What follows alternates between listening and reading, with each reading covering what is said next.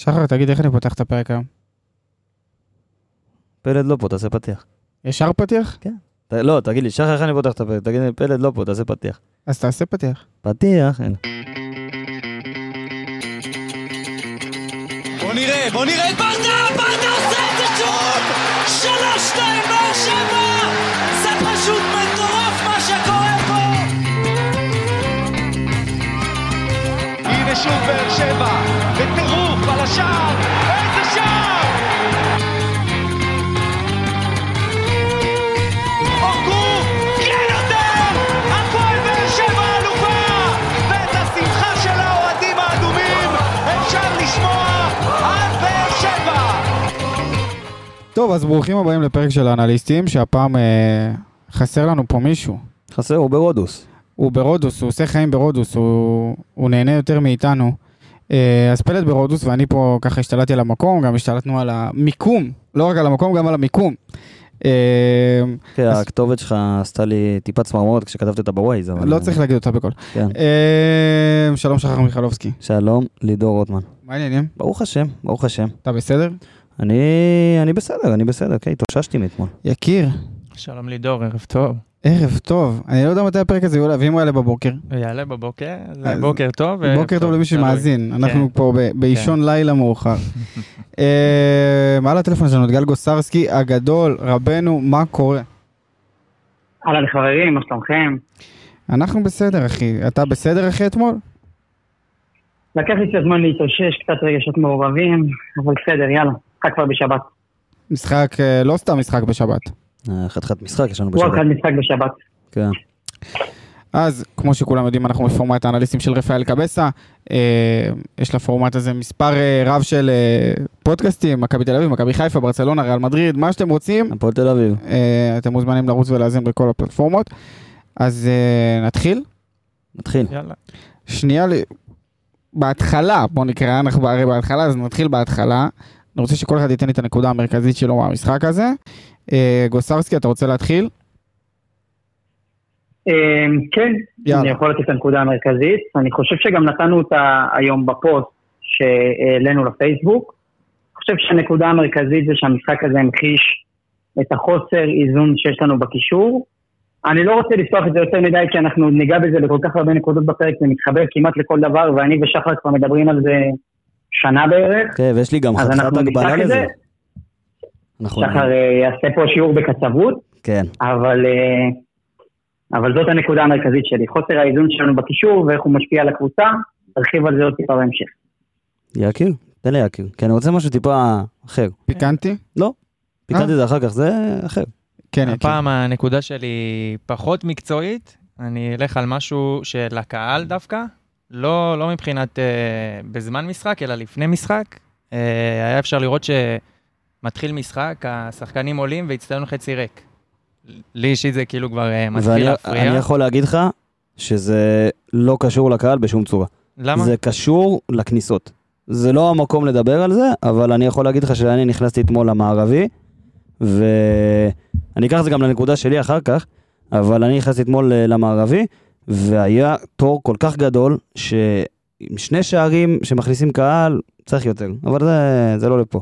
אתה יודע מה הנקודה שלי אבל? נו, מה אתה הנקודה הבאת לי, שלך? אתה- צריך לדעת שלידור הביא לי אתמול למשחק שני כרטיסים למערבי. ארגן לי. אבל אה, הוא שורף אותי אז פה איך לא. באת להגיד שלום? את האמת, שראיתי את פלד. גם אותי ראית, גם את פלד אני לא ראיתי. אז למה אתה זה? נו, אז יאללה, כי תמשיך. פלד בחו"ל. בקיצור, אז הבאתי בן אדם שלא היה במשחק אף פעם. ולא היה משחק כדורגל בחיים שלו. וואו, יש כזה באזור היה, באזור הדרום? היה, כן, היה כן, וכנראה שהוא המנחוס. פעם אחרונה שהוא מגיע בבקשה. כן, אני לא כן. נותן לך יותר כרטיסים, לא יקרה כלום. אה, הנקודה המרכזית שלי, וניגע בה יותר אה, בהמשך, אני חושב שגם הייתה הנקודה המרכזית שלי גם בפרק הקודם, אם אני לא טועה, אה, זה דור מיכה. אה, דור מיכה, בשני המשחקים האחרונים, בואו נגיד משחק וחצי, כי הוא שיחק משחק קודם רק מחצית, מראה, אתמול הייתי במסיבת עיתונאים, אני לא אגיד מי מהעיתונאים אמר את זה, אבל עיתונאי מאוד מאוד מאוד בכיר, שאמר שמיכה מתחיל להזכיר לו את מיכה של מכבי תל אביב. יש לזה סיבה מקצועית. אתם תיתנו לי את הסיבה המקצועית נכון. אחר כך, אבל uh, מבחינתי בתור מישהו שהוא לא אנליסט מקצועי ורק uh, מדבר למיקרופון, אני חושב שרואים גם, גם מישהו שהוא לא מסתכל דרך עין מקצועית, רואים את ה... את ה שיפ... אני לא יודע אם לקרוא לזה שיפור, פשוט את מיכה, משוחרר. בדיוק, משוחרר, יותר בטוח בעצמו. בדיוק. אני חושב שגם, אני חושב שבכלל, כל התקופה האחרונה, אולי כל הרוחות כזה סביבו נרגעו קצת, והוא מתחיל לאט לאט להבין את המקום שלו בהפועל באר שבע. אה, היה לו שני משחקים נהדרים, אה, במשחק הקודם, אם לא ספורי ששם צמד, הוא קל, השחקן המצטיין שלי. ולא קל להיות שחקן מצטיין שמשחק אה, רק מחצית. לגמרי. אה, גם ספורי אה, נכון. שיחק רק מחצית, אבל שם צמד ו, אה, ועוד הרבה דברים, אבל דור מיכה לגמרי הוא הנקודה, הוא הנקודה שלי מהמשחק הזה, הנקודת אור היחידה נראה לי במשחק הזה, היו הרבה נקודות אפורות במשחק הזה, אה, אחת מהן זה דור מיכה, אה, אבל בואו נתחיל להתגלגל, להתגלגל ככה על, על השחקנים. נתחיל בשוער? גלאזר נתן משחק, גל הגדיר אותו נכון, משחק סבבה. הוא לקח אה, שבע עצירות של בעיטות, צריך להגיד שגם הרבה בעיטות, במיוחד במחצית השנייה, ניבטו יחסית לאמצע השער, אבל נכון, לגמרי, לגמרי לאמצע השער. הוא לקח את זה, רוצה, אבל עדיין. תרחיב. כן, אני חושב שגם אף אחד מהשערים אי אפשר להגיד שהוא באופן מוחלט באשמתו, מסכים? אבל אני חושב שהמשחק הזה כן חשף איזושהי נקודת תורפה במשחק של גלאזר, שזה האחד על אחד שלו, שאנחנו יודעים שהוא עוצר בעיטות מעולה, והוא לא רע בכדורי גובה, ואחלה והכל טוב. אני חושב שבאחד על אחד, גלאזר צריך להיות יותר דומיננטי במשחק שלו. זה כנראה נקודה שתשמע, גלאזר אה, תמיד היה ידוע כשוער קו טוב מאוד. וההשתפרות שלו, אתה יודע, השתפרות של שחקן מחזקת נקודות מסוימות שגם ככה חזקות. אבל uh, כנראה שאנחנו מתחילים לגלות, ודבר שהיה אולי די מוסתר, כי פחות הגיעו נגדו למצבים של אחד על אחד, אבל מתחילים לגלות שיש נקודה. אני בדיוק עובר על הנתונים. אני גם חושב... רגע, ת, ת, פשוט אתם מנתחים יותר טוב ממני, אני אשאל אתכם את השאלה הזאת כי אני בדיוק עובר על הנתונים. אה, איך קורה ששוער מסיים עם מספר חילוצי הכדור הגבוהים בקבוצה, שזה עומד על 12 חילוצי כדור? איך, איך, איך, כאילו, על מה זה מתבטא, ה-12 חילוצי כדור האלה? זה חריג. זה, חריג, מאוד. אני חושב שהדוגמה לזה הייתה המסירה של מדמון אחורה, לפני, שהוא, לפני שהגול הראשון של אשדוד. זה הסטייל של אה, חילוצי כדור, לדעתי לפחות, ששוער אה, ייתן לך. אבל... אה, גם חשוב להגיד, בהקשר של חילוצי כדור של שוער, שחילוצי כדור של שוער נספרים לא רק ברגל, אלא גם ביד. בדיוק. זאת אומרת, קרוס ברחבה ששוער מוציא מהרחבה זה חילוץ כדור נספר. אז זה גם נתון ששווה להתייחס אליו. לא, אבל גם אנחנו עושים את הפודקאסט בהקשר- הזה כבר שנה, ובחיים לא ראיתי קבוצה שהשוער שלה הוא מסיים עם הכי הרבה חילוצי כדור. כן, לא יודע מה זה אומר עדיין לא עלינו. נתקלנו בזה. לא, אבל דו ספרתי של חילוצי כדור, לא ראיתי דבר כזה. זה אומר שכמו שגל אמר, אם קיבלת, אם שוער לקח קרוסים לתוך הרחבה, או, או עם היד שעצר משהו, אה, זה לאו דווקא עצירה, כי עצירה, בעיטה תספר כעצירה, אבל זה אומר שהיו לך הרבה מאוד אה, מצבים שקיבלת כדורים לתוך הרחבה שלך. זה מה שזה אומר על אה, חילוצי כדור של שוער בדו ספרתי, כן, זה חריג, אני מסכים איתך לגמרי. אבל... אה, דיברנו קודם, דיברנו. קודם על הנקודת תורפה של גלאזר, ואני רוצה גם להוסיף בהקשר של הנקודת תורפה הזאת, שזה בעיניי לא כזה סיבה לפסימיות, נכון? החיסרון באחד על אחד, כי זה אולי הפונקציה שהכי קל לשפר אצל שוער. שוער, הרי אחד על אחד מורכב מאיזשהו נתון טבעי של רוחב כתפיים, כמה אתה רחב, לצורך העניין ארוש הוא שוער הרבה יותר רחב מגלאזר, אבל זה גם פונקציה של תזמון ושל איך אתה פותח את הגוף ואומץ שאתה מקדים ביציאה לכדור, ואני בטוח שבעקבות השני שערים שספגנו יעבדו על זה עם גלאזר, זה לא שהוא גרוע בזה. פשוט הייתי רוצה לראות אותו יותר דומיננטי שם. זה פונקציה גם, זה פונקציה. ששחקני הגנה יכולים לבוא הרבה יותר לידי ביטוי. כי אם שוער הוא יותר חלש ממשחק קו, מה שלא קורה אצל גלאזר, במקרה הזה ספציפית, אז בלמים לא יכולים לעזור שם. אבל אתה כן יכול למנוע, לנסות לפחות, למנוע מצבים של אחד על אחד שמגיעים אל השוער שלך. זה משהו שגם אפשר לעבוד על זה, וגם אפשר לקבל עזרה משחקני הגנה ב- בפרמטר הספציפי הזה. לאיזה צד בא לך ללכת עכשיו? ימין או שמאל? אנחנו בקבוע לופז. לופז? כן. גל, אתה רוצה להתחיל על לופז? כן, אני חושב ש... און דה בול עם הכדור, לא היה לו איזה משחק מבריק, לא הגנתית ולא התקפית, אבל יש איזושהי הבחנה שהתחדדה לי במשחק הזה לגבי לופז, וזה התנועה שלו לא לכדור והטיימינג של ההצטרפויות שלו להתקפה. הייתה איזושהי תבנית שאנחנו, שראינו בצורה נורא בולטת במחצית הראשונה, שהרי ספורי ומיכה שיחקו בעשר ובכנף שמאל וכל הזמן החליפו ביניהם.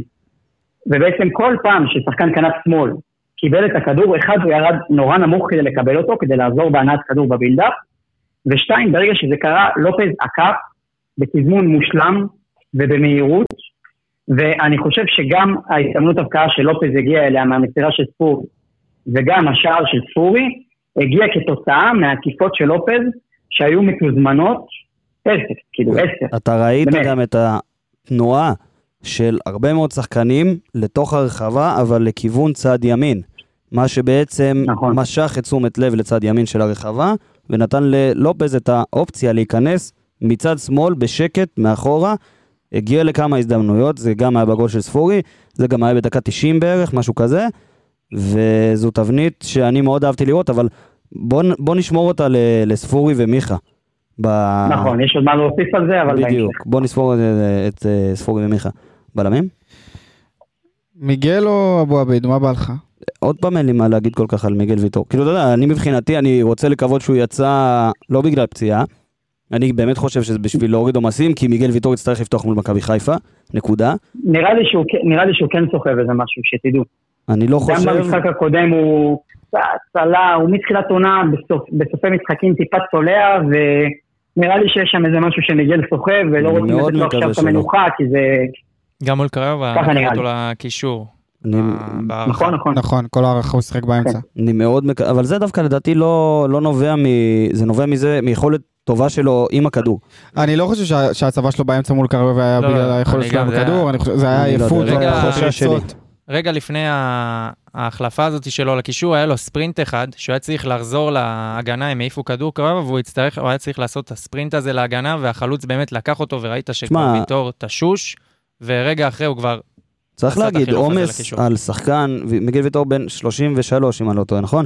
אה, הוא גם לא, לא היה השחקן הכי בריא, בוא נגיד את זה ככה, ב, בכל התקופה שלו פה, אז הגיוני שהעומס ישפיע עליו יותר, לגמרי. אה, אבל הוא, ה... יקי, דיברנו קודם על תיאגו סילבה, הוא התיאגו סילבה שלי, כן, כן. לגמרי, חמסה, חמסה, חמסה. בדיוק. אבו עביד, לפי. דעתי, סולידי. המצטיין שלי דווקא. באמת? לפי דעתי הוא המצטיין? שלי. כן, כן, כן, כן. לפי דעתי, יד אבוביד, זה. המשחק הזה היה מצטיין. הוא די החזיק לנו את ההגנה ביחד עם ויטור, אבל גם ברגע שוויטור יצא, ברבע שעה האחרונות בערך, הוא, הוא היה די הבלם היחידי, כי חתם כל הזמן הצטרף למעלה, והוא באמת עשה עבודה טובה היום, אם זה מכמות החילוצי כדור שהיו לו, שזה אה, שבעה, רגע, תשעה חל- תשעה. תשעה חילוצי כדור, זה הכי הרבה מבין שחקני השדה, חוץ מעמרי גלאזר שדיברנו עליו כבר, ו... ובאמת, כאילו, משחק באמת, לפי דעתי, כמה שח... כאילו, הרבה שחקנים היום במשחק הזה היו די אפורים ובינוניים, יד אבו עביד היה במשחק טוב, ולפי דעתי, ביחד עם דור מיכה, הוא היה המצ... מהמצטיינים שלי. לפני שאתה עובר ימינה, כן. יש לי נתון בשבילך על הרחבה לגלאזר, מה שנתת לי פה. רגע, אבל אה, גוסרסקי, יש לך עוד משהו להוסיף על אבו עביד לפני שאנחנו חוזרים רגע לגלאזר? לא, על אבו עביד לא, אפשר להתקדם. אז אתה אמרת שלא ראית הרבה זמן אה, שוער שמוביל את הקבוצה. עכשיו, בדקת לי? לא, לא בדקתי על השוער, בדקתי על די למה זה קרה. אוקיי. עכשיו, אני אקח את זה בהשוואה למשחק ליגה הקודם, למרות שבאמת בית"ר ירושלים זה מבחינתי לא הכי דוגמה, אבל זה נותן מעין פרספקטיבה כזאתי, שמ"ס אשדוד אה, ניסתה למסור לתוך הרחבה שלך 22 כדורים אתמול. הרוב המוחלט הגיע מאזור, אה, מאזור האגפים, ויש כמה שהגיעו בערך שישה או שבעה כדורים שהגיעו מאזור האמצע, זון 14, זון 14, ממש באזור הקשת של הרחבה שהגיעו משם. עכשיו, מה שמשותף לזה זה 22 כדורים שניסו למסור לתוך הרחבה, כולם בזון 3. אם תסתכל על המשחק מול בית"ר ירושלים, הם ניסו, באמת זה לא השוואה, כי בית"ר קבוצה, הייתה קבוצה מאוד מאוד חלשה ודי התבטלה מולך כשעלית ליתרון מסוים, אבל היא ניסתה למסור 12 פעמים לתוך הרחבה, ארבע מהם הגיעו בכלל מזון 2, מאזור אמצע המגרש. זאת אומרת שראית את גלאזר מתמודד אתמול עם הרבה מאוד כדורים שנכנסו לתוך הרחבה שלו, מאזורים שהם מאוד קרובים לשער. אני גם חושב שהרבה מהכדורים האלה היו כדורי עומק, לא כדורי רוחב. בדיוק. שהיו כדורי עומק, מדי, קרוסים, את היציאה נכון. נכון, בדיוק לקח את זה. עכשיו, לאשדוד גם הייתה סיבה לשחק על כדורים כאלה, כי אני לא, אתם סגורים על השם של החלוץ שלה, אני לא זוכר אותו. 18? עזוב, שחקן מאוד פיזי, מאוד גבוה, אה, מאוד מהיר, אה, זר. המטה? כן, יכול להיות, יכול להיות. משהו כזה, כן. כן, וזה גם סוג של למה הם נתנו את הכדורים האלה. אבל עכשיו אפשר לעבור. גם עוז ביל הוא שחקן מאוד מאוד... בדיוק. מה, איך אתה מסכם את הצבא ימינה של... אה, של אלחמיד?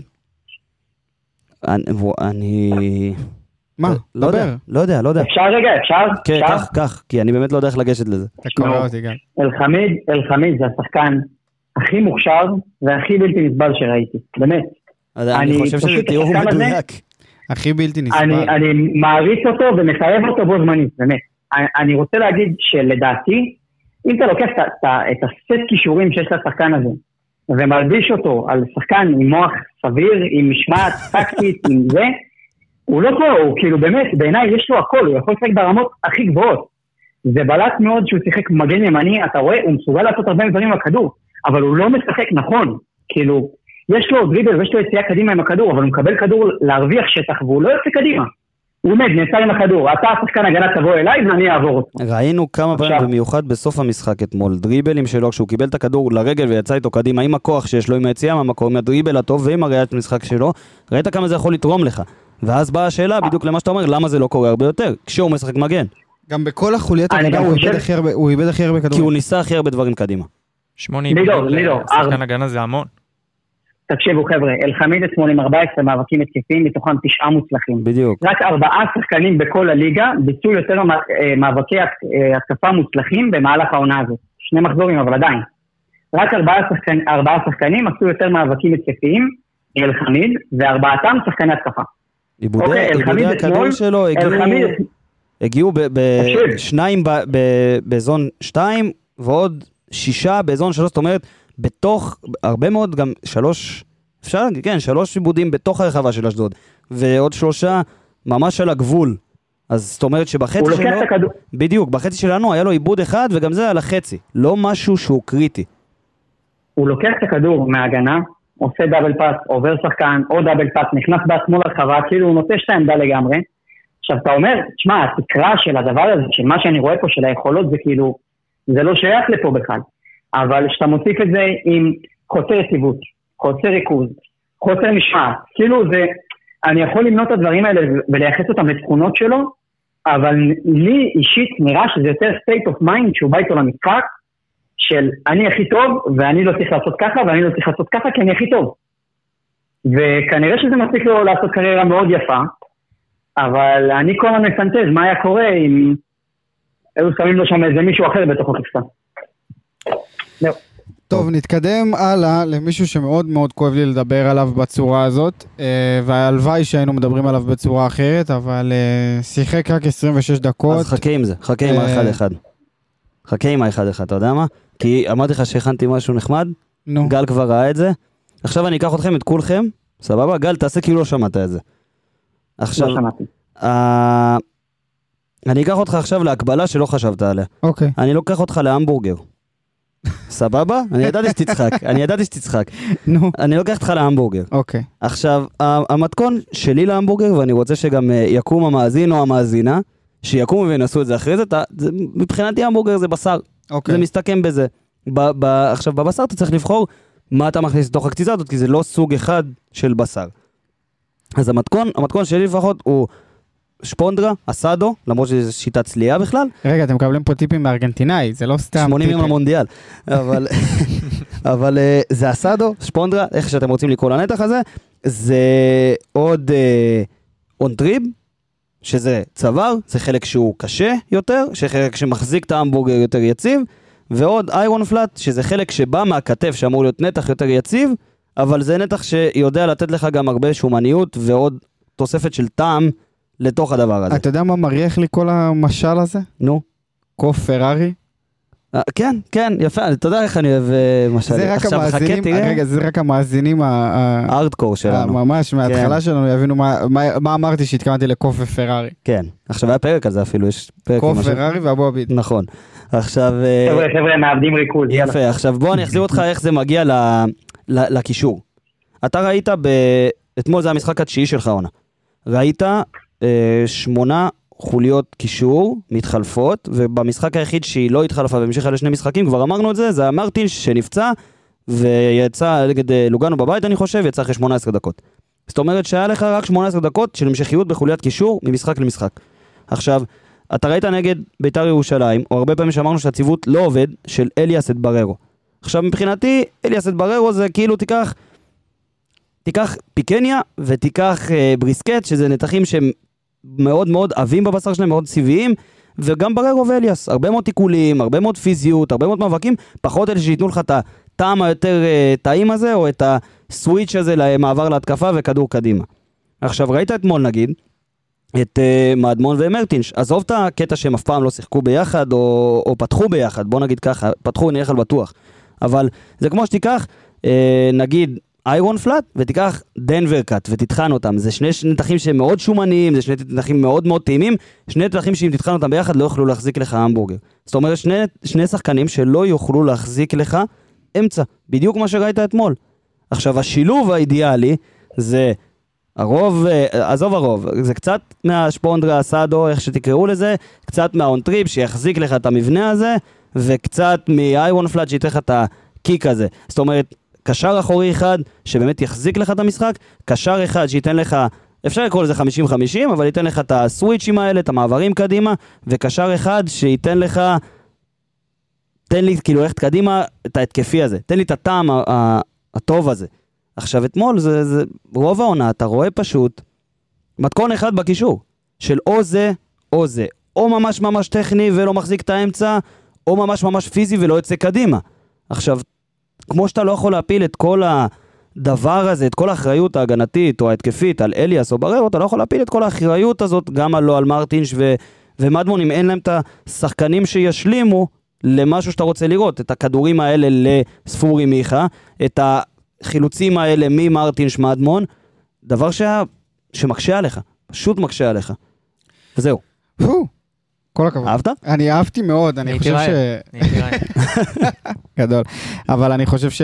קודם כל עשית פה השוואה מאוד מעניינת ולא צפויה, אה, אבל נחזור רגע אה, נקודתית אה, לשחקן שאנחנו נדבר עליו עכשיו, ששוב פעם אני אומר, עצוב לי נורא לדבר עליו בסיטואציה כזאת, אני הראשון ש...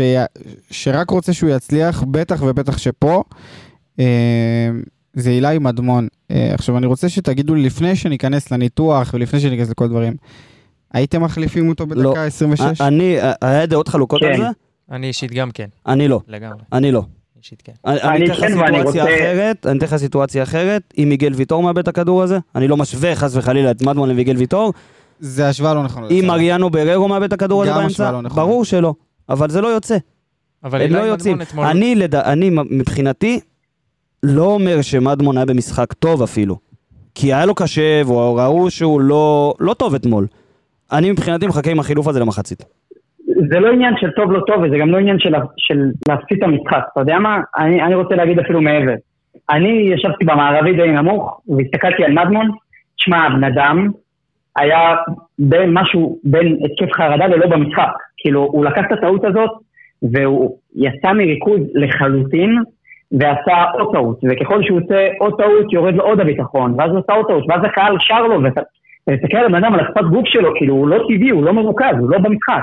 אני עדיין לא חושב את שאליניב עשה טוב, עשה טוב, שחילץ אותו מהסיטואציה. לפעמים צריך לדעת, אתה יודע, אתה רוצה לגדל ילד ולטפח אותו, לפעמים גם צריך לדעת להגיד לו, בוא בוא, חילצתי אותך מהסיטואציה, שבצד תנסה פעם הבאה, הכל בסדר. לא לתת לו להיקבר עם הסיטואציה, לדעתי.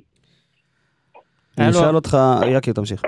היה לאילי מדמון, לפני הטעות שלה, שבאמת גם ספגנו בה, היה לו עוד טעות, שהייתה כמעט ספגנו. שגלאזר יצא. בדיוק. אחרי זה הגיע הגול, ומיד אחרי הספיגה של הגול, ראית שהוא באמת איבד את זה, והיה לו עוד שתי טעויות ברציפות, שגם יכלו ליצור לך מצב של גול לאשדוד, וזה היה רצף של עיבודים במקום של שש, שאתה לא יכול לאבד שם כל פעם כדור מחדש, ב-20 דקות סך הכל. אתה רואה שהשחקן כאילו איבד את זה, והיית חייב להוציא אותו, כי זה יכל להיגמר יותר רע. גם אה. בשבילו וגם בשבילנו. בדיוק. אני עדיין, אני בדיוק. עדיין, הדבר, הדבר הכי גרוע שיכול לקרות למדמון זה לא שיוציאו אותו במשחק הזה. הוא היה בדרך למשהו יותר גרוע, לדעתי, עבורו. לא יודע, אני עדיין קשה לי עם החילוף הזה. עדיין קשה לי. כל. אחד ייקח את החילוף הזה לאן כן, שהוא ייקח. אבל אה, שוב מה אני אומר, אנחנו מאחלים למדמון, שזה היה המשחק האחרון בקריירה שלו, ש... שהוא הוחלף ב... בזמן כזה, אה, והוא עושה את הטעויות האלה. אה, נעבור הלאה למישהו שעשה גם טעות מאוד מאוד קריטית, אולי אפילו קצת יותר קריטית ממדמון לדעתי. אה, מישהו ש...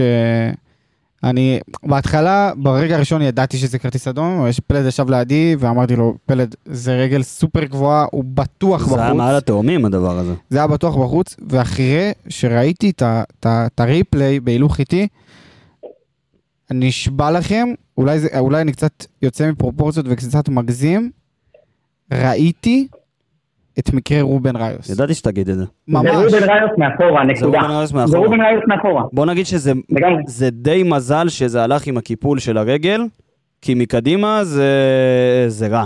זו פציעה רעה. זה מקדימה זה שישה משחקים בחוץ. כן, זו פציעה רעה, וגם עזוב את הפציעה כי זה בסוף כואב, אבל זה לא שחקן שלך, זה איך זה יפגוש אותך. עכשיו, אני מקווה מאוד שהבית דין לא ירחיב את העונש הזה או משהו, כי זה באמת כניסה מאוד מאוד מסוכנת. אבל מרטין שיחק אתמול 48 דקות עד האדום, והיה לו מאבק אחד לא מוצלח. זאת אומרת, אפס מאבקים. זה הזיה, זה הזיה, זה נכון, הזיה זה- לקשר. נכון, זה פשוט הזיה. אה, אולי אנחנו נצלם לכם מסך אחרי זה, אבל השורה הסטטיסטית שלו- הסטטיסטית שלו פשוט ריקה.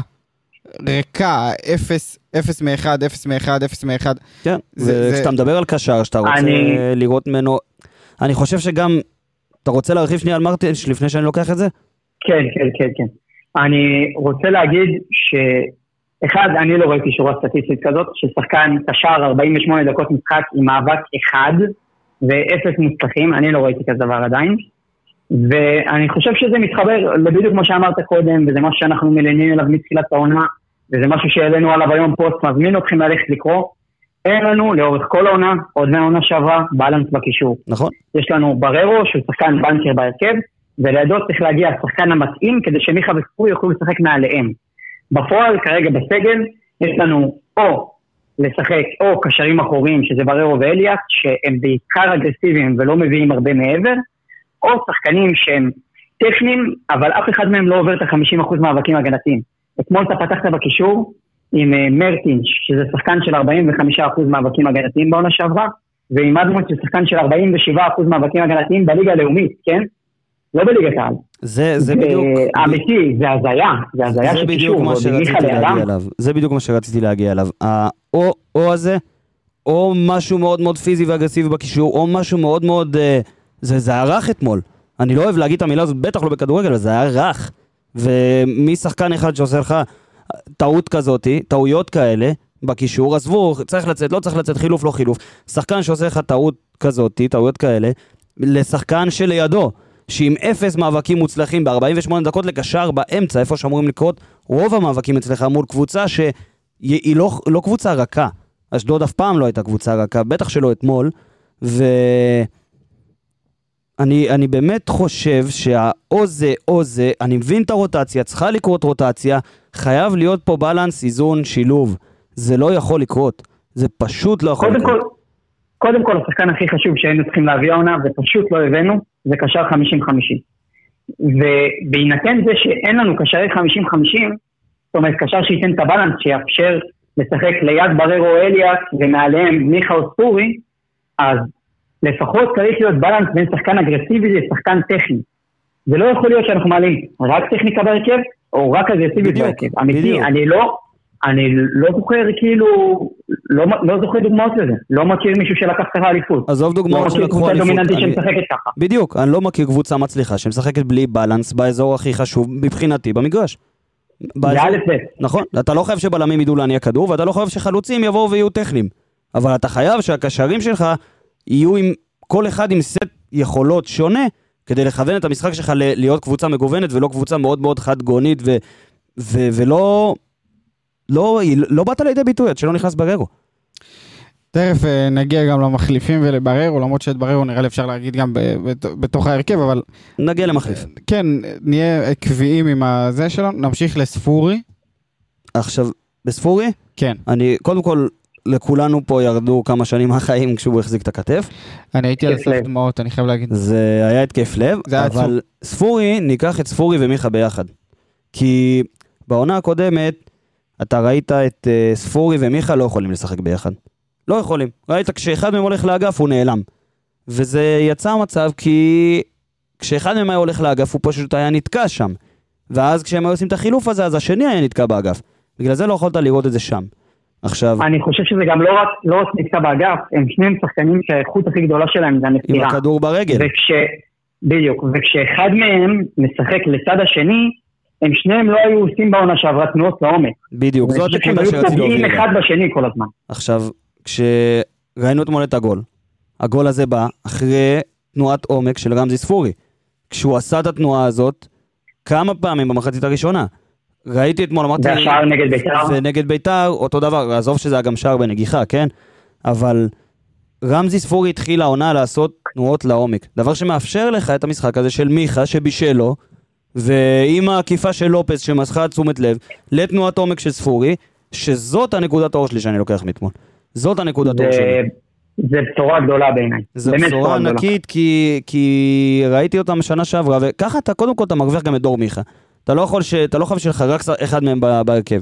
כשדור מיכה, הלוואי שימשיך את הפורמה הטוב, טוב יחסית הזה, הלוואי וימשיך את זה, ואני גם מאמין שכן, ב- לקראת המשחקים הבאים, זה עוד משהו שהקבוצה שלך יכולה לעשות, כשאתה מחבר, שוב, את הריצות של לופז נגיד, או את ה... ואת הכניסות של ספורי לעומק, ואת הכדור אצל מיכה או ספורי, וגם את מיכה ראית די זז יחסית ל- ל- ל- לעומק, והייתה לו גם ניסיון בעיטה במחצית הראשונה. זה כן דברים ש... זה, זו באמת הנקודת האור שלי מאתמול. הייתה תבנית מאוד בולטת, שבאמת אני רוצה להגיד עליה, כל, אנחנו מבקרים את ברדה הרבה, זה משהו שהוא הכניס לקבוצה ואני לא ראיתי קודם, וכל הכבוד על זה. בהנעת כדור, דיברנו על זה קצת קודם, אבל נרחיב עכשיו.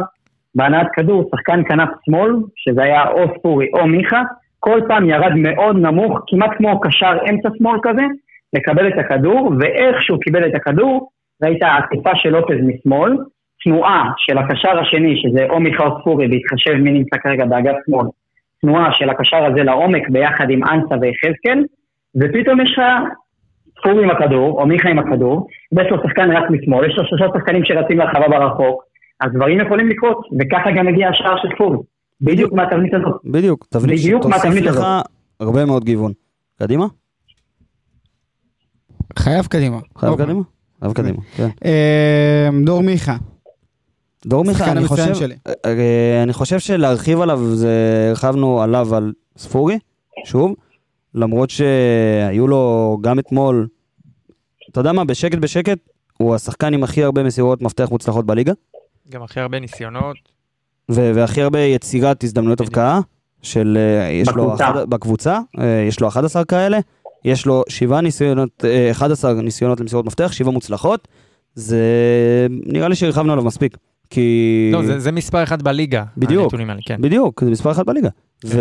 שתי מחזורים. שני מחזורים, אבל בוא נגיד לך אבל בפער. שאם היית אומר לי את זה- אם הייתי אומר לך את זה שנה שעברה, לא, לא, לא, לא. אז לגמרי. כל העונה שעברה לא לא ראיתי ממנו שום דבר. אה, נמשיך, כי אנחנו אה, צריכים להמשיך. אה, אנסה. אתה רוצה, אתה יודע מה, זה, כמו שלקחנו את ספורי ומיכה ביחד, אני אקח את אנסה ויחזקאל ביחד. אה, אני אקח, אני אגיד לך גם, גם למה אנחנו לוקחים את זה ביחד. נו. שוב עציבות. כי אם דיברת על בלנס בקישור, אתה היית צריך גם בלנס בהתקפה. ואם נגד בית"ר ירושלים, שוב, לקחת את זה למקום המאוד מאוד מאוד אגרסיבי, ולקחת שני חלוצים שהם חמד ו...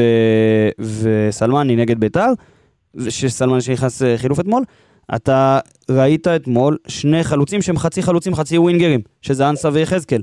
שזה שוב משהו שהיו לך הרבה מאוד כניסות ודברים כאלה לרחבה, שפשוט היה חסר שם מישהו. ו... אני רוצה, אני רוצה גם, רגע, לדייק את זה. חמד, חמד וסלמני הם שני חלוצי תשע, ואתה שחקת נגד בית"ר עם שני חלוצי תשע, כשבכנף יש לך את חתואל, שחתואל זה שחקן שאנחנו רואים במשחקים האחרונים, שהאיכויות שהוא מביא זה דומיננטיות ברחבה והצטרפות לרחבה. זאת אומרת, העמסת נורא את הרחבה מול בית"ר. אבל אתמול, אתה שיחקת עם שני חלוצים, שסורי, אבל הם יודעים לשחק רק לשטח. נכון, רק זה, לשטח. זה, בגלל זה אמרתי, זה שני חלוצים שהם חצי כנפיים, חצי חלוצים. זה ו- ועוד פעם, זו אותה נקודה של, של חוסר בלנס. איזון. בדיוק, חוסר חוסר איזון. איזון, חוסר בלנס, דבר שפוגע בך בסוף. עזוב שלשגיב יחזקאל הייתה עוד הזדמנות למסור למיכה. או, שגיב יחזקאל. אה, מחליפים? זהו, אנחנו לא מתעכבים על שגיב אני לא חושב יחזקאל, אין שצריך לנו על מה להתעכב על ה- שגיב יחזקאל, על לא.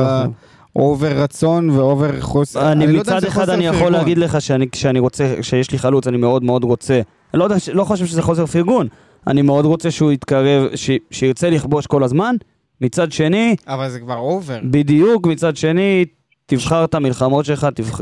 תשמור לא, אותן. היה לו את ה... היה לו את ה... בעיטה הזאת לשער מזווית מאוד מאוד קשה, כשמיכה לבד באמצע הרחבה. עומד, בדיוק, אומר לו, זה- תן לי את בדיוק, הכדור. בדיוק. שמונה אה, מסירות כל המשחק, שגיב יחזקאל אתמול. וזה שחקן שהכדור היה אצלו ברגל. אה, אה, אני, גם חושב ש... שמונה מסירות. זה ההבדלים. אין לי בעיה אם תגיד את זה עם כל חלוץ, לחלוץ שהטיקט שלו זה, זה כדור ברגל, מתי שהוא צריך לשחרר את הכדור הזה, והוא עשה את זה מזוויות קשות כשזה נוגע לבעיטות, ודי איטי כשזה נוגע למסירות. נתקדם לבררו. כן, אה, בררו היה טוב, בררו הכניס לך את הבלנס, עזוב את הבלנס. העמדה של קשר אחורי צריכה להיות שחקן שהיא מאוד מאוד... אה, כן. הוא היה טוב, בעל הבית. הוא היה טוב, אבל. באזור הדקה 80 הוא כבר לא נשם. כי כמה משחקים הוא שיחק? הוא לא נשם. הוא שיחק הרבה מאוד משחקים כשאנחנו אומרים העומס בקישור, גם כשהוא משחק עם אליאס, נופל עליו. גם, אז, זאת אומרת שמבחינתי, הרבה פעמים כשהוא משחק הוא משחק כאילו כפול. כאילו גם לעשות את התפקיד שלו וגם לעשות תפקיד של קשר שאין לך או איתו על המגרש או אין לך נקודה. עכשיו, לא היה תכנון לדעתי להכניס אותו בדקה 25. לא היה, זה היה צורך להכניס אותו בדקה 25. היית חייב את זה. אני גם, אני גם חושב שנורא בלט, גם כשהוא שיחק עם אליאס, גם במשחק נגד בית"ר וגם במשחק הזה, אליאס, בהנעת כדור, ממש לא רוצה לגעת בכדור. כאילו, בררו כל הזמן בא לקבל כדור, ובררו משחק בטוח, ובררו חיובי במשחק שלו, ובא לקראת הכדור, ואליאס לי מרגיש שהוא כאילו, אתה יודע, הוא הולך קדימה, הולך הצידה, מושך איתו את השחקן, אבל הוא לא, הוא לא באמת רוצה לגעת בכדור. אליאס, זה הסוג זה שחקן. שלו, זה הסוג שחקן שלו, זה היה ככה גם בהפועל תל אביב, זה לא חדש.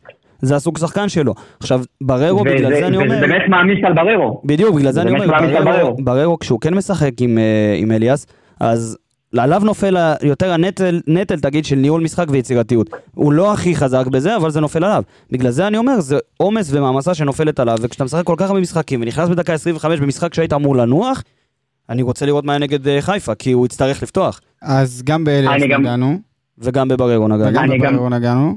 כן, גיא. רגע בהקשר של בררו, רגע בהקשר של בררו, לדעתי אנחנו גם מפסידים מהיכולות ההגנתיות שלו ברגע שהוא בא ככה לנהל את המשחק. כי הוא לא עומד יותר ברס דיפנס. שימו לב, כמעט אין חילוצים של בררו במחצית היריבה. נכון? כי הוא נכון. לא עומד ברס כי הוא כל הזמן בא לכדור. הוא כל הזמן בא לכדור, הוא הוא בא- לא עומד איפה שהוא צריך כדי לחלק. בדיוק, העומס הזה והדברים של להפיל עליו בסוף יוצרים את זה שהוא פחות, הוא פחות טוב במקומות שאתה רוצה לראות אותו בהם. במקומות שהוא הכי טוב בהם. נכון. אמ, כמה חבל שאין לנו איזה 11 שפי. לא, למה? תן לי גם שתיים מיגל ויטור. ותן לי אז- גם איזה אז ש- בוא נ- שתיים בררו. בררו הייתי מוותר. שתיים בררו הייתי מוותר. אתה יודע, אם היה אפשר לראות פרצופים להיות שאני כן. עושה עכשיו ב... אני חייב להיות כן, שתיים בררו הייתי מוותר, אם זה אה, גלאזר אחד, שתיים ויטור ועוד אה, שמונה אה, שפי, אני קונה. אה. מה עם איזה שני ספורי ככה? בחימום? אה, שפי יכול להתמודד מול ספורי, אני חושב יפה מאוד במצ'אפ. אה. לא הייתי אומר את זה עדיין. למה? למרות שהוא היה. מצוין, הוא היה מצוין אתמול. שוב, אתמול 28 דקות, 6 מ-6 בדריבלים. 6 מ-6. אתה מבין שהוא... בדיוק, עכשיו. הדריבלים שלו לא לא באו ב... לא באו בהגנה. הדריבלים שלו לא באו באזורים שהם, אה, תגיד, אה, טוב, לא לוחצים אותו בהם. זה בא באזור מאוד מאוד מסוכן, כמעט על, ה, על הרחבה של אשדוד. שש משש. היה לו, ב-28 דקות, זה באמת אה, יוצא מ... היה, היה לו איזה, היה לו איזה דריבל כזה שהוא לקח את הכדור ממחצית המגרש ונכנס לשליש ההתקפי כאילו בין ארבעה שחקני אשדוד והוא שם את הגוף והכדור צמוד לו לרגל וכאילו, שמע אי אפשר לתקן את הדבר הזה, הדריבל שלו שטח קטן, חמישה זה מתוך, מדהים. מתוך השישה הגיעו, תגיד, מאזור זון שתיים וחצי, זאת אומרת מהאמצע של אמצע המגרש וקדימה, לכיוון הרחבה. הוא פשוט... אה, הכדור נדבק לו לרגל, זה... אני... יש לי קשרים קצת, אה, שוב פעם, עסקן. עסקן, אה, כן. זה לא אני אמרתי אבל. יש לי קשרים קצת עם סקאוטים וכאלה, אני אספר לכם אה, מתחת למיקרופון. אה, אבל כולם אומרים שזה ששאפי פה בארץ, אצל הפועל באר שבע, זה מוזר אני חייב להגיד לך שבתור ברמות על. בתור אוהד צ'לסי, הייתה עונה כשצ'לסי לקחו את ליגת אלופות, שקרסנודר, הקבוצה הקודמת שלו, שיחקה נגד צ'לסי. ו...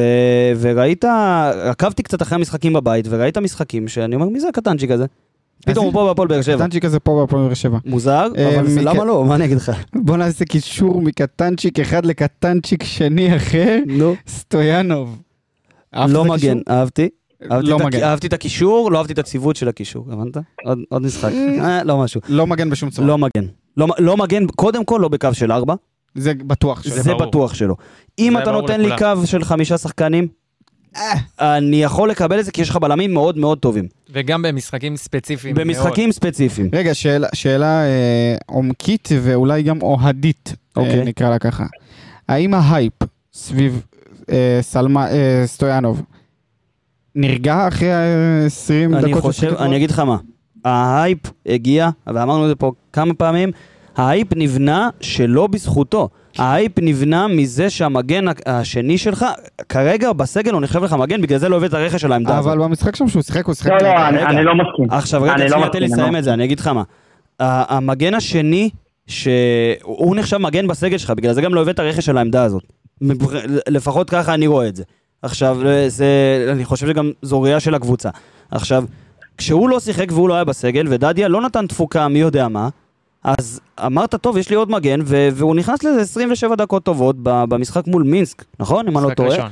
הוא נכנס לזה חצי שעה טוב במשחק מול מינסק, וכשהיית צריך לתקוף, והוא כל הזמן יצא קדימה, והוא תקף. והוא תקף. הוא אז, תקף. אז האייפ הזה נבנה סביב משהו שהוא לאו דווקא קיים, וראית במשחק שלא היו הרבה התקפות לאשדוד, אבל כשהייתה את ההתקפה עליו, הוא לוקה בזה.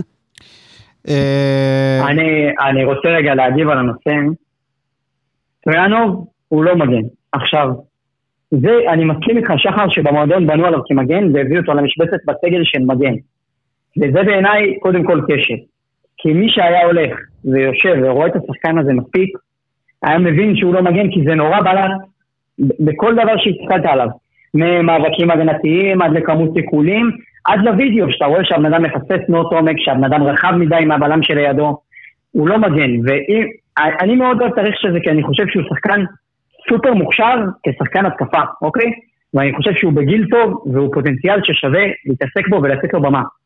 אבל ההבאה שלו כמגן, תחרות לדדיה, בטח בקו ארבע, זה...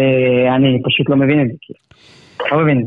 אה, השחקן האחרון שניגע בו זה סלמני, שנראה לי במצב הנתון שהיינו בו אתמול, חמד לדעתי מועדף עליו.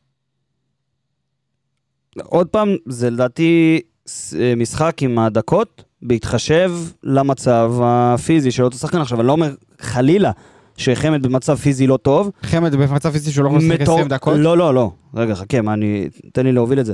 לא אומר שהוא במצב פיזי לא טוב, ולא אומר שסלמן בכושר יותר טוב ממנו. אבל, אבל, אה, חמד פתח מול ביתר, חמד שיחק אה, מספר דקות לא קטן גם בשבוע שעבר, ויש לך, שוב, זה לא משחק רגיל בשבת, יש לך את מכבי חיפה, שההערכה שלי היא שחמד יפתח. ואני חושב שרצו לשמור אותו לשם, והכנסת חלוץ תשע. הכנסת את אה, צלמני.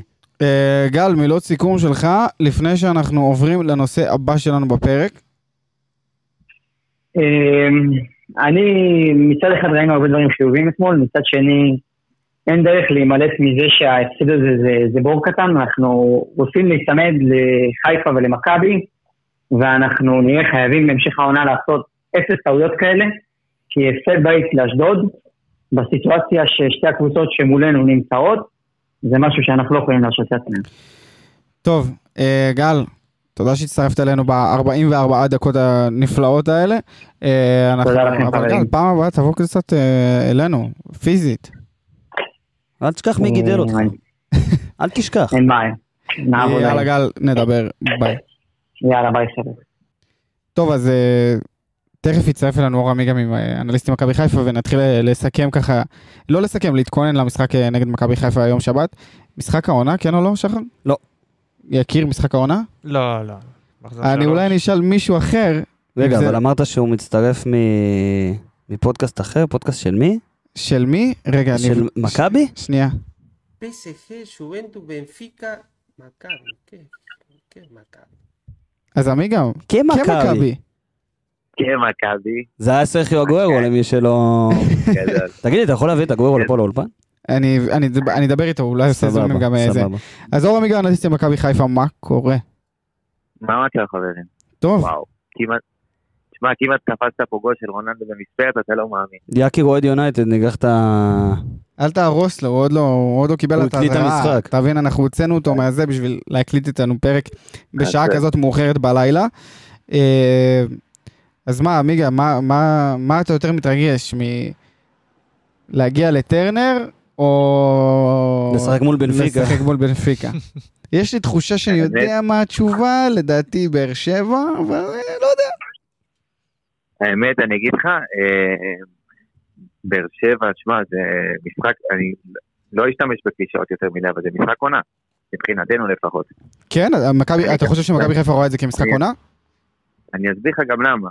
בסופו של דבר, השלושה חודשים הקרובים, עד בוא נגיד נובמבר, עד שנצא לפגרה של המונדיאל, הם החודשים הכי קריטיים למכבי חיפה בכלל. קודם כל, קיבלנו לדעתי את ההגרלה לפתיחת עונה הכי קשה שיכולה להיות. קיבלנו את ארבע הקבוצות, חוץ מהפועל תל אביב אולי, אה, שכולם היו בפלייאוף העליון, קיבלנו אותם כבר ב- בחמישת, אה, חמש מחזורי הפתיחה. למה, מתי מכבי תל אה, אביב נגדכם? מחזור חמישי. מחזור אשכרה. כן, קיבלנו ארבע קבוצות אה, שהיו בפלייאוף עליון, אה, ותוסיף לזה את הקמפיין האירופי שמתחיל, ואת המוקדמות שהיה. קודם כל, אנחנו, באמת, אה, אנחנו כל- אמרנו כבר, אה, בפרק שמיד אחרי ההפלה שלכם, שמברוק ו- נכון, וכאלה, נכון, ו- ותנו בראש, ו- גם לכם, גם אה, לכם מגיע מברוק. חשוב, אחלה. דירוג. ב- ואני חושב כן, ש- חשוב שבזכות, ב- ב- אני חושב ש- שבגלל, ה- זה עוד פעם משחק האירופאיות, רק אה, הפעם אה, כן. אה, במשחק ליגה רשמי, ואני חושב שזה... קודם כל, זה שגם, זה שגם מכבי חיפה וגם אנחנו עלינו, אני חושב שזה מאוד חשוב גם לכדורגל הישראלי. בטח גם להייפ סביב הכדורגל הישראלי, כי גם, עזבו את הקבוצות שמכבי חיפה הגרלה, אבל אנחנו גם הגרלנו קבוצות, בוא נגיד, ויה ריאל היא אחת הקבוצות הכי גדולות באירופה. חצי גמר ליגת אלופות אה, בעונה חצי שעברה. גמר ליגת האלופות אה, עונה שעברה. זאת אומרת שהכדורגל הישראלי יקבל עוד חשיפה ועוד ו- ולדעתי זה מבורך.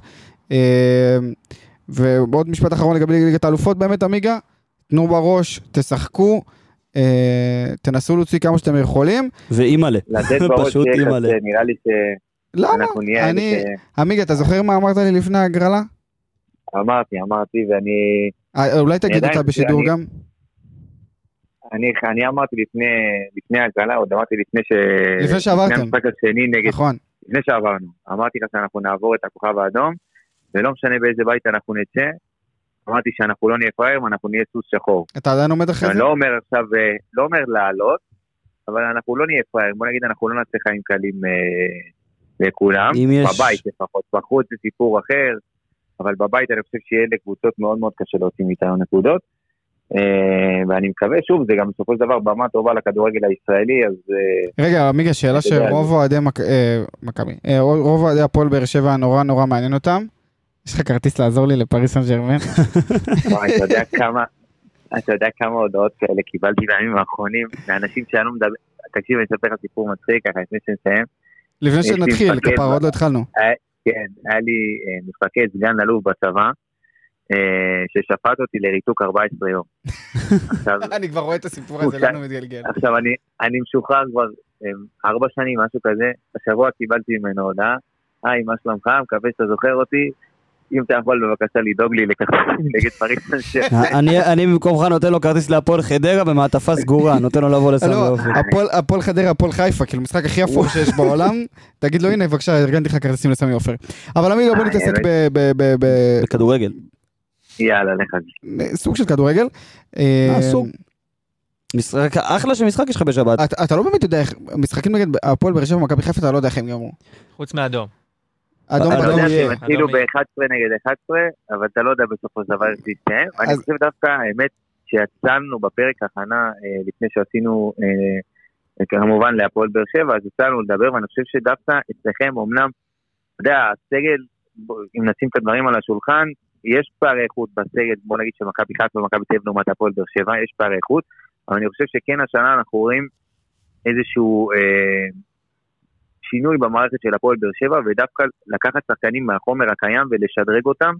בנוסף כמובן לבנייה נכונה, לפחות בעיניי, של הסגל, עם הבאת שחקנים נכונה, סוג של, אתה יודע, סוג של פאזל ש- שהפועל באר שבע בנתה, אם זה שפי ו- וסלימני וחמד. אז אנחנו, אז אנחנו נחלוק אנ- עליך. בדיוק, אנחנו, אנחנו רואים את הדברים נורא נורא הפוך, אנחנו חושבים שהבנייה של, של הסגל שלנו העונה הייתה חס... לוקה בחסר. לוקה בחסר משמעותית. אה, יותר כזה, מה דחוף לנו עכשיו ופחות להסתכל אה, רוחבי. זה, אני אגיד לך מה, זה יותר מסתכם בחוסר בלנס. נכון. היה אפשר לראות את זה אתמול מול אשדוד. יש, ב- יש, יש חוסר איזון גם באמצע, אני חושב שהרכש שהבאתם באמצע הוא, בוא נגיד, הוא פחות אה, מה שאנחנו. צריכים, כן? הוא, הוא פשוט מוזר, צעיר. הוא מאוד קיצוני בכל דבר. יש לך את השחקן הכי אגרסיבי בליגה ואת השחקן הכי זה בליגה, וכאילו אתה- הוא מאוד מאוד לא חסר, מאוזן. שוב, הבלנס הזה. כן, אבל עמיגה, אה, אז עם חוסר הבלנס ו- ו- ומה שאמרת, איך מכבי חיפה מגיעה למשחק הזה? כי אף אחד לא יודע איך זה יקרה. חוץ מבכר. חוץ מבכר, באמת, אף אחד בסופו של דבר לא יודע באמת עם איזה הרכב הוא יעלה, כי כבר במשך ארבעה משחקים אתם עולים עם הרכבים שונים. אה, זהו, זה, זה נקודה מאוד מאוד חשובה, כי בסופו של דבר, אנחנו, אם בשנה שעברה, או אתה יודע, בתחילת העונה שהתחלנו את המוקדמות, אז הסתכלנו ממשחק למשחק, אז עכשיו אנחנו כבר מתחילים עם החישובים עוד שניים, שלושה משחקים, ומתי יש לך פריז, ומתי יש לך משחק פחות או יותר, וכמה שחקנים יכולים לשחק עכשיו שניים, שלושה רצוף, ואז לנוח. אז uh, הסדר משחקים שלנו הוא כזה שמאפשר לנו עכשיו לפחות לתת לשחקנים אה, בוא נגיד לשחקנים המשמעותיים, אה, כל התותחים הכבדים, מה שנקרא, הם היו חייבים לשחק שני משחקים רצוף, גם בשבת, גם בשלישי. אבל גם, גם ב- הבאה- ברוטציה שעשיתם במשחק הקודם נגד סכנין, היא יכלה להיות כישלון מאוד מאוד מהדהד שלא לא צפיתם אותו נראה לי. גם אתה לא צפית את נכון. הכישלון מול אשדוד. גם אנחנו, אני, אני גם לוקח את זה על עצמנו, אבל כרגע אנחנו מדברים על מכבי, אנחנו סיכמנו את ה... כן. בוא כן, נקרא כן. so called כישלון הזה נגד אשדוד אה, ב-40 דקות הקודמות לפני שדיברנו עם עמיגה, אבל, אבל אה, שוב פעם, אני מסכים איתך, אבל זה לא, אבל זה לא יהיה אותו דבר, כי אני חושב שברק, אם היה משחק שהוא היה מוכן סוג של, בוא נגיד, להקריב, זה המשחק בסכנין, כי אני בטוח, לא משנה איזה קבוצה תצא למשחק חוץ, גם אם היינו משחקים בהרכב הראשון, זה מגרש שמאוד מאוד קשה, אתה יודע, לשחק בו כדורגל, זה התנאים אולי הכי גרועים שיש בישראל. אז אתה יודע, זה משחק שסוג שאתה מקריב אותו, אה, אבל בסופו של דבר, אתה יודע, שלוש נקודות זה הדבר הכי חשוב שיש לנו במשחק הזה. אבל אם נסתכל לצורך העניין על השני משחקים הקרובים של מכבי חיפה, שזה הפועל באר שבע בשבת, בנפיקה בשלישי, לאחר מכן יש לנו נס ציונה בשבת. אז אני חושב שיהיו לנו שני משחקים למכבי חיפה, יהיו שני משחקים שהם, אה, אתה יודע, ייתנו לה, מה שנקרא, להרכב החזק לרוץ. בשבת אחרי זה, אני מאמין שאנחנו נראה אפילו רוטציה הרבה יותר רחבה ממה שראינו נגד סכנין, ברמה של אולי אפילו אורי דהן, רמי גרשון, אה, דברים כאלה, אפילו אולי אני אפתח ברמה כזאת, אה, לתת לשחקנים, עמיגה, אני לא צוחק, אתה יכול לשלוח לי חולצה עם השם שלך? אתה יכול לשלוח לי חולצה עם השם שלך? אני אשלח לך חולצה אתה עם עם אתה- יכול לפתוח מול פריס סן ג'רמן ולהביא לנו חולצה של מסי? או שזה גם בקשה גדולה מדי? כן, מול פריס סן ג'רמן. תחליף איתו חולצה ותעביר לנו את החולצה של מסי. יאללה, יאללה, סגור. אה, לא, אבל אמיתי, אה, בקטע הזה, אה, אני חושב שנס ציונה יהיה משחק מפתח, כי הרבה שחקנים ינוחו שם, ולאחרי זה כמובן יש פריס סן ג'רמן, אבל אני לא רואה סיבה שברק לא יפתח עם ההרכב החזק. לדעתי אולי יהיה איזשהו שינוי אחד בעמדת הבלם, לדעתי זה סימן השאלה הכי גדול, כי אנחנו יודעים ששון הוא השחקן היחיד במכבי עד, אה, עד המחזור הקודם, שהשלים אה, 90 דקות אה, בכל המשחקים, הוא השחקן היחיד, לפני זה גם סטונגרן היה איתו. אה, עכשיו הוא השחקן היחיד שמשחק 90 דקות כל משחק מתחילת העונה, תוסיף לזה את פלניץ' שלא משחק, אז אין יותר מדי מה לשנות, וגם הגיעו רק שני בלמים חדשים ביום יומיים האחרונים. אז עמיגה, לדעתי מה שאנחנו, כן, אה, העזיבה של פלניץ' קצת עוררה את... אה, ערערה, יותר נכון, את הגנת אה, מכבי חיפה? אני חושב שלא, כי כולם ציפו לזה, ידעו שזה יגיע. אבל ההגנה שלכם אה, מאוד נשענה במהלך השתי עונות האחרונות על פלניץ'. מאוד מאוד הייתה נשענה. לא, השאלה זה גם, אני מסכים. אתה ראית גם שון גולדברג נגיד, אתה ראית אותו בהפועל באר שבע. הוא לא היה ברמה שהוא עכשיו במכבי חיפה. אבל הוא גם לא היה שהם- באותה עמדה. נכון, אבל זה, זה היה ברור ו, ונראה לעין שפלניץ' נתן לו, שיפר אותו. בדיוק כמו שמיגל ויטור משפר אצלך שחקנים, פלניץ' עשה את זה, לדעתי לפחות לשון גולדברג. השאלה שלי זה, חושב- איך זה. השפיע עליו, על שון גול, גולדברג ספציפית, כאילו, אתה יודע, להמשיך את היכולת הזאת, הוא יוכל? שמע, אני חושב ששון באופי שלו, גם בתור אחד שיצא לי לראיין אותו בסוף העונה האחרונה, יש לו אופי מאוד מאוד מיוחד לשחקן כדורגל, הוא, הוא, הוא בא לעבוד, כאילו, הוא יודע את העבודה ולא משנה מי ישחק נגדו, וגם ראינו שזה עם עופרי ארד, או לא משנה עם איזה בלם, אה, או באיזה עמדה הוא ישחק, הוא תמיד ייתן את. אתה יודע, את האקסטרה, ותמיד יהיה מחויב, ויעשה את הדברים על הצד הטוב ביותר, והוא שחקן שעובד, והוא מחפש כל הזמן להשתפר, ואם זה וידאו ודברים כאלה. ברור שזה בשלב הראשון גם יכול להיות, אתה יודע, מי שזוכר שנה שעברה גם שון גולדברג ופלניץ', זה לא היה מהרגע הראשון meant to be, אתה יודע, זה דברים שלוקחים זמן. אה, בטח לשון שהוא התחיל בעמדת הבלם, אומנם הוא תפס את זה, אתה יודע, את העמדה הזאת בהכי במקרה שיש, כי עופרי היה מורחק והוא לא אמור להיות בכלל בלם, ודברים, זה היה במשחק אימון מקרי עם הנוער, ופתאום הוא מצא את עצמו בלם במכבי חיפה, והיום הוא גם אמור להיות הבלם המוביל, לא משנה איזה בלם ייכנס, בלם זר, בלם ישראלי. אה, שון גולדברג צריך לקחת את המושכות ולהעניק את ההגנה של מכבי חיפה, וזאת ה, ה, אה, זה הסימן שאלה בעצם הגדול סביב שון גולדברג. אבל השתי בלמים שהביאו לו כביכול על הראש לא יפגעו בו? לא, זה... אני לא הוא אמר לך, יש לא- לך אני לא תקופה כל כך עמוסה. לא. כן, אבל לא- גולדברג, הוא... ברגע שפלניץ' עזב, הוא נהיה כביכול העוגן המשמעותי בהגנה של מכבי חיפה, וכאילו פתאום אני רואה ש... שעוד בלם, והנה עוד אל עוד תשכח אחד שאתה רואה את חתם היום. מכבי חיפה הרבה פעמים עם שלושה בלמים, זאת אומרת שאתה צריך שלושה בלמים טובים בדיוק, אנחנו לא נראה. הזה. בדיוק, זה- אנחנו לא נראה לדעתי, גם שני הבלמים שהביאו עכשיו הם שני בלמים עם רגל ימין. זאת אומרת, שון הוא הבלם היחיד עם רגל שמאל בסגל. גם עופרי ארד, גם וגם שני הבלמים הזרים שנחתו היום, הם שניהם בלמים שמשחקים עם רגל ימין. זאת אומרת, שון עדיין לא הבלם היחיד אה, שהרגל החזקה שלו היא שמאל. אז לדעתי אנחנו נראה הרבה מאוד שילובים של שני בלמים, שלושה בלמים. אה, לדעתי גם הבלמים שהביאו עכשיו, אחד מהם הוא הרבה יותר דפנסיבי באופי שלו, מה שאנחנו לא רגילים לראות במכבי חיפה. אה, אני מדבר על סאק. זה שחתם היום. כן, את אה, סאק. אז אה, הוא יותר, הרבה יותר דפנסיבי, פחות טוב עם הכדור, אתה יודע, יותר אה, לכדורי גובה, דברים כאלה. אה, וכדורים ארוכים, שוב, הוא בא מסגנון כזה, אז אה, זה משהו שאנחנו נצטרך יותר בליגת אלופות, לעומתו אה, דילן אה, אה, השני, שהגיע בתחילת השבוע כבר, הוא הרבה יותר טוב עם הכדור, תראה גם בליגה הפורטוגלית, ב, אה, בנורבגית גם, אז אה, הוא יודע להחזיק גם את הכדור ברגל, אז אנחנו ראינו פה, זה בעצם שני בלמים בסגנון שונה שהגיעו למכבי חיפה. שניהם בכושר משחק? ארד. לא. אה, דילן אה, כן שיחק שני משחקים בפתיחת העונה בפמליקאו, אה, בליגה הפורטוגלית. אה, ההגנה שהוא שיחק בשניהם, קיבלו חמישה שערים, מאזן 5-0, לא פתיחת עונה, איי איי. אה, אה, השני, סאק, לא שיחק מאז מאי. אז אני בספק, אני בספק אם אנחנו נראה אותו ב- בשבוע הקרוב, אולי נגד נס ציונה ינסו כבר להכניס אותו ל- אה, לעניינים עם כמה דקות ראשונות. המטרה בסופו של דבר היא להכשיר את, את צמד הבלמים הזה, אולי לפחות את, אה, את סאק למשחק נגד פריס סן שרמן. לדעתי, שוב, לפי מה שאני מקבל מהאימונים האחרונים אפילו ממכבי, שהמגמה היא אולי לפתוח עם אה, דילן אה, אה, אפילו ביום שבת הקרוב נגד הפועל באר שבע בטרנר, שזה משהו שאני לא יכול להבין. אה, הבן אדם לא שניים, שני אימונים בלחץ. ואמרת שהוא שיחק רק אה, שני משחקים שבהם הוא ספג אה, לא- חמישה לא שערים. ותוסיף לזה את שון גולדברג ששיחק 90 דקות כל משחק. אז יופי שאתה לוקח אותנו להערכה של ההרכב שלך, אז הייתי שמח שתיתן לנו את ההרכב המלא שלך להערכתך. באיזה מערך מכבי חיפה תשחק גם, בוא תיתן לנו קצת פרטים על זה. אז ככה, שוב, אין יותר מבשאר כמובן, ג'וש, אני לא רואה איזושהי סיבה לשנות. בהגנה יחזרו סונגרן וקורנו. אה, שתי מגנים לדעתי- שאני חושב שהם בול פגיעה ברמה קיצונית. שהם בינגו ברמ- באמת ברמה הכי קיצונית. טובים בליגה, שניהם. מגן ימין אני- ומגן שמאל הכי טובים בליגה. תשמע, אנחנו נהיינו כמוכם, אנחנו לא רוצים לפתוח פה, אנחנו נגיד אמה אמה, אבל uh, מה, מהמשחקים הראשונים זה באמת נראה כמו מגנים ששוב, בקנה מידה שלנו במכבי חיפה לא ראינו הרבה זמן, וזה היה אחת הנקודות החלשות שלנו, ובאמת הצליחו לפגוע פה בינגו עם הבלמים.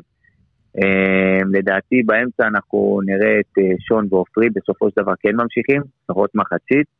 Uh, ואז כמובן, לדעתי ככל שיתקדם המשחק אנחנו נראה שינויים ב- ב- בהרכב. באמצע זאת שאלה מעניינת, כי נטע לביא, אנחנו לא יודעים אם אה, יצאו שבוע הבא, יש לו ברית של הבן הבכור שלו, אז אה, נופל לו בדיוק על היום של המשחק. איזה טיימינג, אה? בעולם יש לו משחק נגד כן. בנפיקה, כן. כן, ממש, אני, אם אתה שואל אותי, משאיר את האישה עם הילד ובא ל... אני ראיתי הצעה יותר טובה. אתה תיתן לילד שלך, ראיתי הצעה יותר טובה. שמואל יתעסק לו ואתה לא תראה מה- מה מה הוא לא, עושה אני שם. אגיד לך מה, אני ראיתי הצעה יותר טובה, ראיתי הצעה שיעשו את הברית בבנפיקה, בפורטוגל, והוא- ויקראו לו אור, בגלל שקוראים לזה סטדיו דה לוז. יפה. יפה, כן. אני אני מוכן, אני גם מוכן להיות המוהל. לא, לא, הסנדק, המוהל לא, לא, לא, לא טוב, לא הייתי טוב עם מספריים ב- ב- באגן. מה שנקרא, זה הקטן. גדול יהיה. אבל הקטע שאם הוא לא ישחק נגד בנפיקה, כנראה שהוא ישחק נגדך. רוב כן, הסיכויים 90 ששיחק כן. נגדנו. כן. רוב הסיכויים שהוא ישחק, כי הוא לא שיחק גם ב- נגד באר שבע, אין לי ספק שבשבת הקרובה הוא יפתח, כי הוא גם לא שיחק נגד סכנין, לא היה בסגל, הוא לא כזה עמוס, הוא יפתח בוודאות בשבת, לדעתי גם עלי מוחמד יפתח, כי אבו פאני סיים את המשחק כבר גמור, שיחק שני משחקים רצוף, כמעט 90 דקות, אז אה, אין לי ספק שמי שיהיה באמצע זה עלי ונטע. אני חייב אה, להגיד שלא ראיתי אה, את המשחקים המלאים שלכם אה, בליגה. אה, עלי מוחמד בליגה הוא עלי מוחמד של אירופה? לא.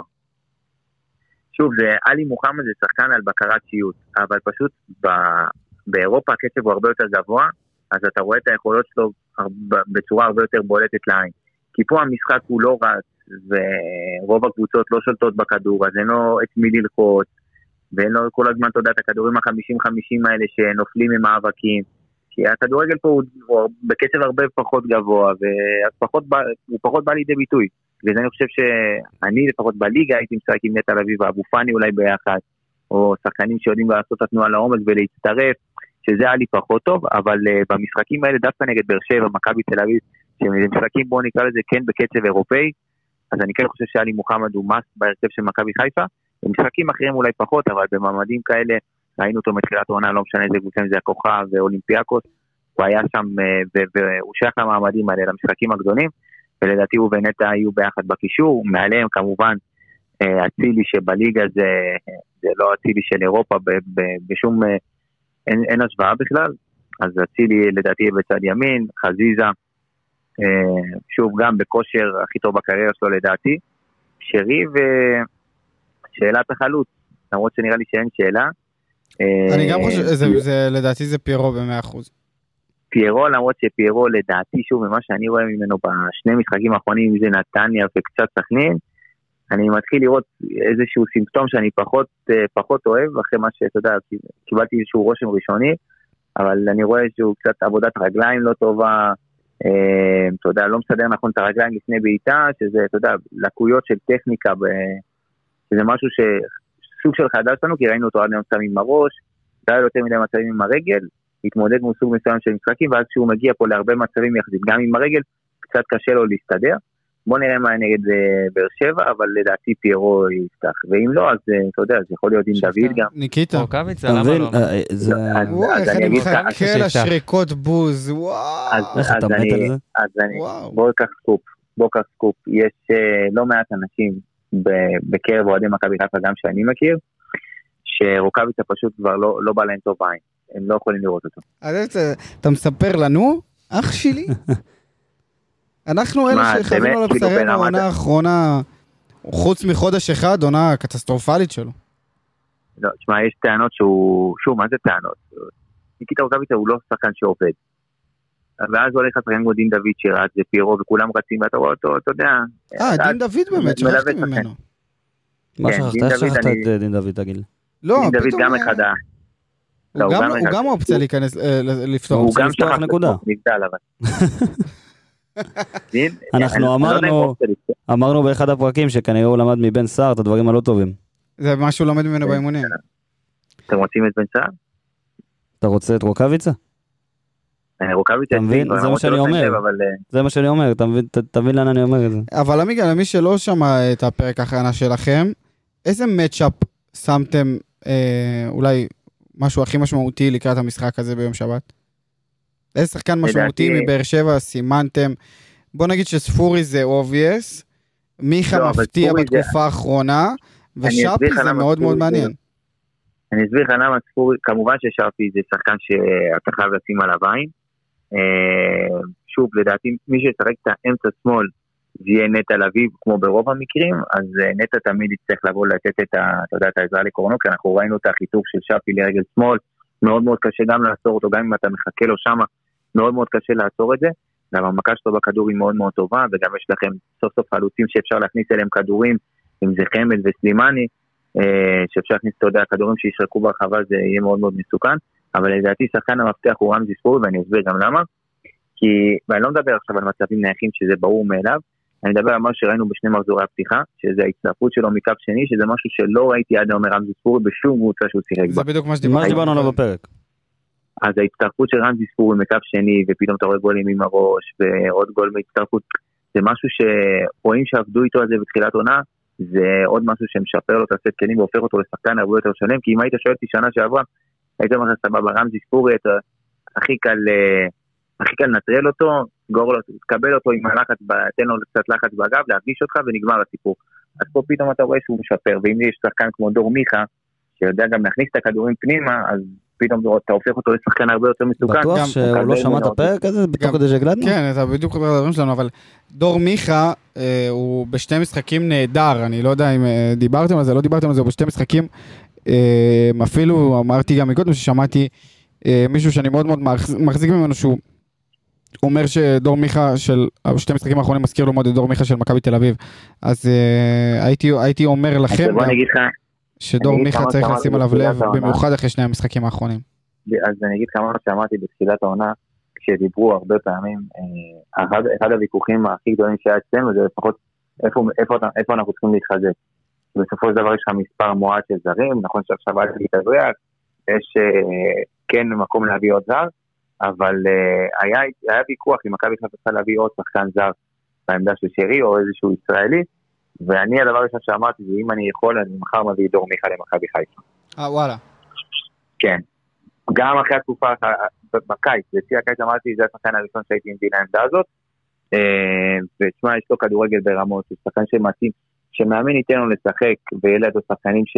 אתה יודע, מבינים את הראש שלו ואת המשחק שלו ומתי לעשות תנועה לעומק. ומתי ראית את הבישול. הפסיכי שלו מהמשחק אתמול נגד אשדוד?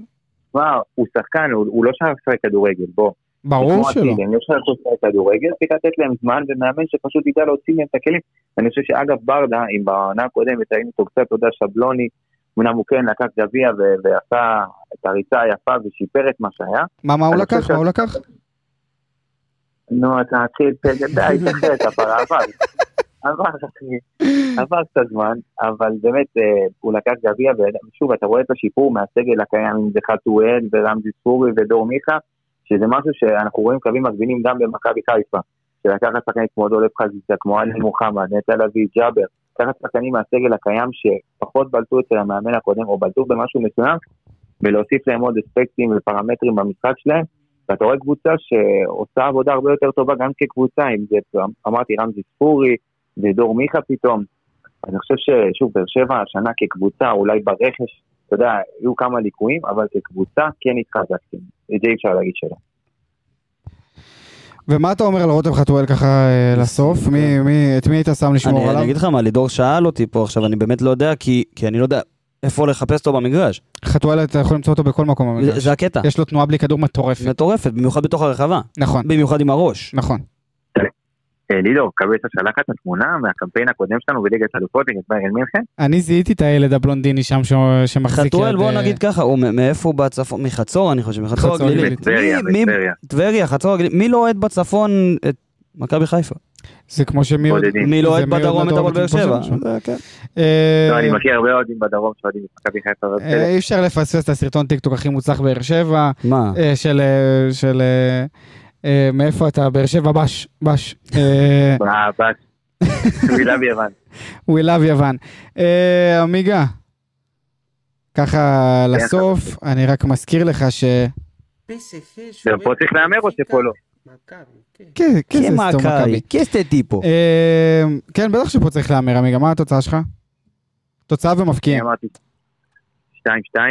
או-אה, מבקיעים? אה, מבקיעים. מכבי חיפה. אה, וואי, שכחתי מה אמרתי כבר, אתה יודע? אה, אמרתי עלי מוחמד, עלי מוחמד? אצילי בטוח. לא, אמרתי שרי, לא, נטע לביא אמרתי, בגלל שנולד לו ילד. סיפור וזה עניינים. והשאר השני פיירו. אתה לא-? לא- אתה לא יכול להמר על מפקיעים נגדנו שהוא לא אומר אצילי. כאילו, אתה יודע, כן, זה בעיטה לחיבור. אז הנה, אז הנה אני אומר לך, אני לא אסכים. הוא לא ישים הפעם? לא, הפעם לא, די. זה כבר שלושה, ארבעה משחקים לא רצוף שהוא גם. דקה ראשונה, אז הוא לא נורמלי. אבל פנדל הוא יודע להחמיץ נגדנו יפה יפה. אה, אנחנו נמצא את הפנדלים הגרועה בהיסטוריה, לעומתכם. שוער הפנדלים הטוב בהיסטוריה. שוער פנדלים זה אחד שהגיע מאיזשהו מקום. הכי גדולים של מכבי חיפה, היום בדיעבד מחזיר אותו בשתי ידיים להיות שוער ראשון. באמת? לגמרי. בטח, מה יש לך? שוער הטוב בליגה, נקודה. דניאל אה, פרץ... אה, לא, לא, לא, לא, לא, לא, לא, לא, לא, לא. טוב בליגה מבחינתי. דניאל פרץ כבודו במקום. המונח לגמרי. אבל אני עשר חושב... דרגות על מי? דניאל פרץ עשר דקות מ- מ- מעל גלאזר? מגזים, לא. לא, לא, אתה מגזים, עמיגה, אתה מגזים. אני אומר לך שדניאל פרץ הולך להיות אחד השוערים. הולך להיות.